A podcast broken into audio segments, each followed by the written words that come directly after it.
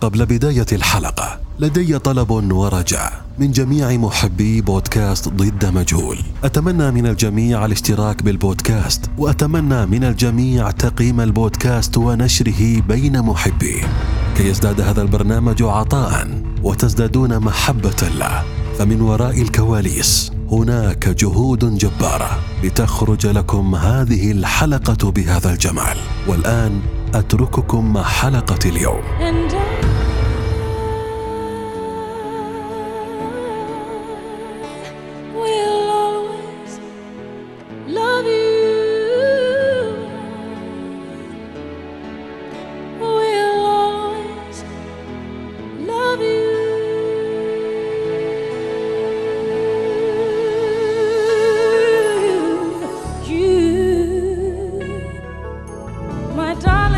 مستلقية وظهرها للأعلى في حوض الاستحمام.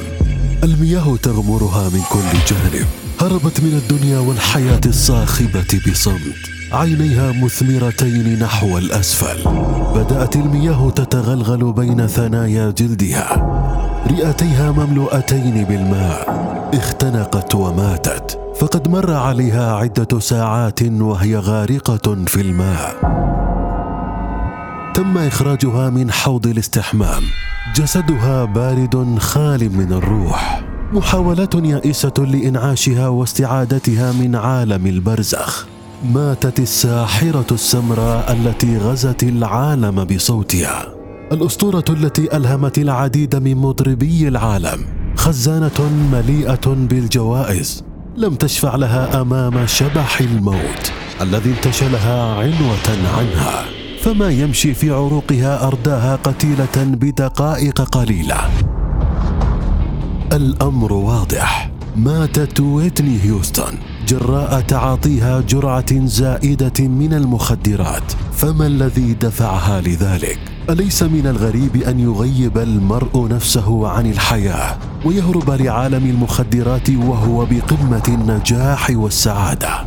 وإن كانت المخدرات هي السبب في موتها فما الذي أوصلها لهذه المرحلة الحرجة؟ والأهم من كل هذا هل ماتت ويتني هيوستن بجرعة زائدة أم أن هناك من يقف وراء حادثة موتها؟ My darling, you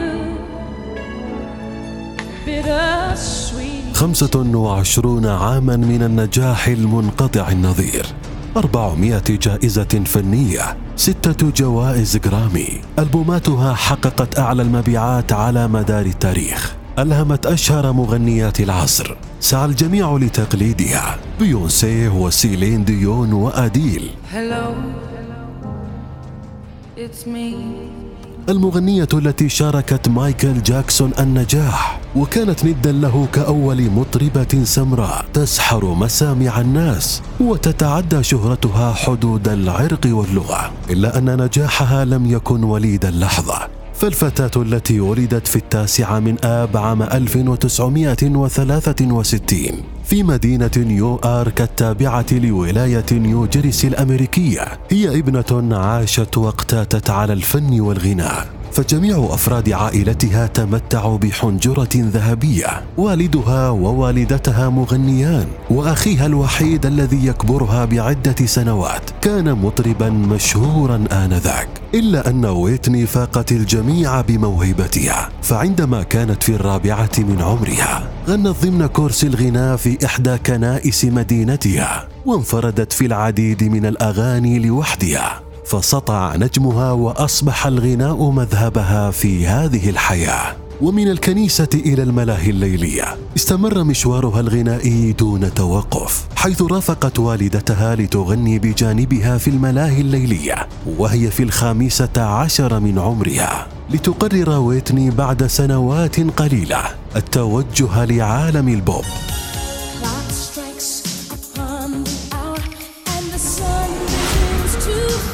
الذي كان النمط الغنائي الأكثر شهرة ذلك الوقت وتطلق ألبومها الأول عام 1983 وهي في العشرين من عمرها. تلا ألبومها الأول عدة ألبومات كان أشهرها. أحبك بشدة الذي نال العديد من الجوائز لتبدأ الأنظار بالتوجه نحوها بكونها وجه الغناء الجديد. بحسب وصف النقاد فتوالت النجاحات وازدادت شهرة لتقرر الدخول في عالم التمثيل لتكون بطلة فيلم الحارس الشخصي الذي تدور أحداثه حول مغنية تعيش حياة مضطربة وتدخل في علاقة عاطفية مع حارسها الشخصي الذي يحميها من عدة محاولات اغتيال وقد حقق الفيلم نجاحا باهرا وحصد العديد من الجوائز. ويرى البعض أن أحداث الفيلم قد تنبأت بالمصير الذي واجهته ويتني هيوستن في الواقع. إلا أنها في الواقع لم تتزوج من حارسها الشخصي بل تزوجت من المغني بوبي براون وأنجبت ابنتها الوحيدة بوبي كريستينا التي شاركت والدتها المصير ذاته.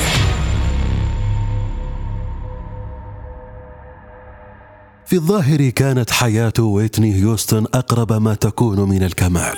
إلا أن الأمر كان مختلفا تماما خلف الستار. فقد عانت ويتني من مشاكل كثيرة يصعب تحملها. كان أهمها علاقاتها العاطفية المتعثرة فزواجها من بوبي براون لم يلقى نجاحا بالرغم من أنه دام أربعة عشر عاما.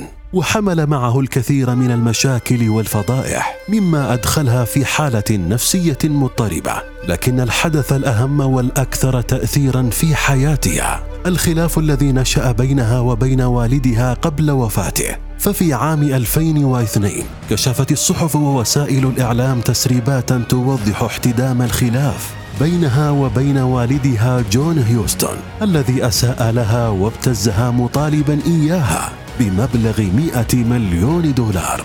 وذلك عندما كان مريضا إلا أن ويتني رفضت مطالبه وتوفي بعد أيام قليلة من انتشار خبر الخلاف بينه وبين ابنته. لتدخل ويتني بحالة اكتئاب حاد.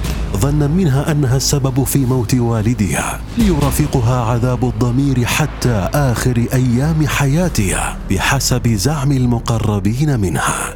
وفي نفس العام ظهرت ويتني في مقابلة تلفزيونية. أقرت فيها أنها تتعاطى المارجوانا والكوكايين. والمشروبات الكحولية والعقاقير الطبية وذلك بسبب الظروف الصعبة التي تمر بها. الأمر الذي دفعها للاعتزال أيضا والاختفاء بشكل كامل حتى عام 2009 لتعود بقوة وكأن شيئا لم يكن إلا أن طريق وفاتها أثبتت عكس ذلك تماما.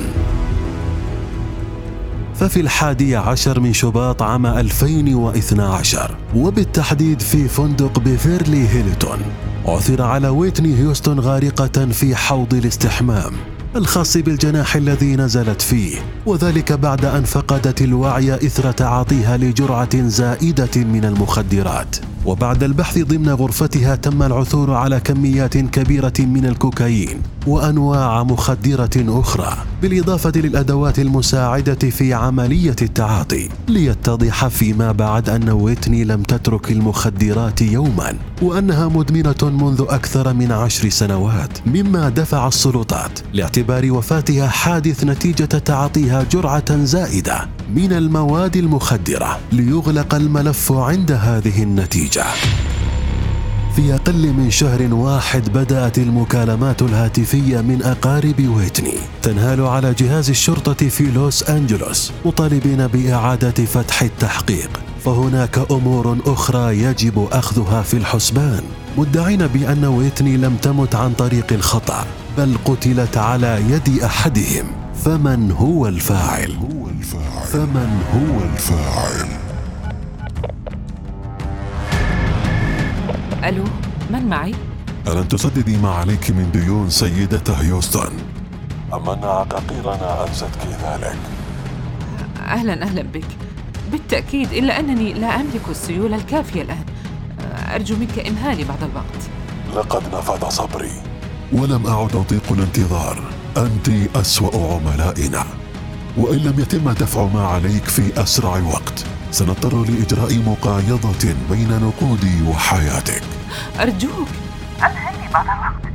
فمليون ونصف دولار ليس بالرقم البسيط. أحتاج بعض الوقت لسداده. اسمعي يا ويتني. لديك عدة أيام فقط. إن لم يتم دفع نقودنا سنحصل عليها بأنفسنا. أفادت بعض المصادر خلال التحقيقات. أن ويتني كانت مدينة لأحد تجار المخدرات ذوي السلطة والنفوذ وأنه قام بإرسال قتلة لتحصيل ديونه منها التي بلغت مليون ونصف مليون دولار. وعند الرجوع لكاميرات المراقبة في الفندق عثر على شخصين مجهولي الهوية. يظن أنهما قد دخلا لغرفة ويتني. وهما من قتلاها من خلال حقنها بجرعة زائدة من المخدر ووضعها في حوض الاستحمام المليء بالماء إلا أن هذه الرواية لم يتم التأكد من صحتها حتى عام 2015 حينما حدثت الفاجعة الثانية. في نفس التاريخ الذي لاقت فيه ويتني حتفها وبعد ثلاث سنوات فقط عثر على ابنتها بوبي كريستينا غارقة في مياه حوض استحمام منزلها ولحسن الحظ لم تكن قد فارقت الحياة بعد. فتم نقلها سريعا للمشفى لتدخل في غيبوبة دامت عدة أيام ليتبين أنها كانت مدمنة على المخدرات كوالدتها. وبعد يأس جدتها من احتمالية نجاتها قررت فصل أجهزة الإنعاش عنها لتموت الفتاة بعمر 22 عاما في نفس اليوم الذي توفيت فيه والدتها وبنفس الطريقة. بعد وفاة بوبي كريستينا ازدادت قضية موت والدتها تعقيدا. فقد أشيع أن نيك جوردون حبيب بوبي كان يروج لها ولأمها المخدرات وأنه السبب في وفاة الأم وابنتها بسبب المزيج الذي كان يقدمه لهما. والذي يتألف من خمس أنواع من المواد المخدرة فقبل معرفته لم تكن الأم مدمنة إلا أن النوع الذي كان يورده جوردن حولهما إلى مدمنتين ليتم اعتقال جوردن من قبل لجنة التحقيق بعد أن كثرت الإشاعات أيضا أن جوردن كان يعمل كموظف لدى تاجر المخدرات الذي قتل ويتني إلا أن جميع هذه الإدعاءات لم يثبت صحتها وتم الإفراج عنه لعدم كفاية الأدلة. وتم طي ملف ويتني هيوستن وابنتها إلى الأبد بالرغم من استمرار الجدل حول وفاتها حتى يومنا هذا. وفي عام 2020 عثر على جوردن ميتا في شقته ليثير وفاته الجدل من جديد بين محبي ويتني هيوستن إلا أن هذا الخبر لم يلقي أي اهتمام من السلطات مما يثير الريبة فهل ملت السلطات الأمريكية من قضية ويتني هيوستن؟ أم أنها اكتفت بما توصلت إليه من نتائج ولا تريد إثارة المتاعب؟ فما خفي في قضيتها قد يكون أعظم مما قد كشف عنه واعاده فتح التحقيق والبحث عن الجاني. قد يكلف الكثير وقد يفضح أسماء كبيرة. لا يجب أن تظهر للعلن. ولكن وبالرغم من أن القضية قد قيدت ضد مجهول إلا أن القاتل الحقيقي واحد ولم يفتك هذا القاتل بويتني فقط بل فتك بملايين البشر منذ اللحظة الأولى التي تم اكتشافه فيها. فمهما كانت نشوة المواد المخدرة جميلة بالنسبة للمتعاطي إلا أن النهاية ستبقى واحدة مهما تغيرت الأسباب والظروف. وعلى أمل أن ترى قضية ويتني هيوستن النور حالها كحال جميع حلقاتنا. ستبقى مقيدة ضد مجهول. والآن السؤال لك عزيزي المستمع. ما هو رأيك في هذه القضية؟ شاركني رأيك في التعليقات عبر حسابنا في تويتر أو عبر هاشتاج بودكاست ضد مجهول. ضد مجهول وحتى الحلقة القادمة كونوا حذرين. وابتعدوا عن المواد المخدرة. ضد مجهول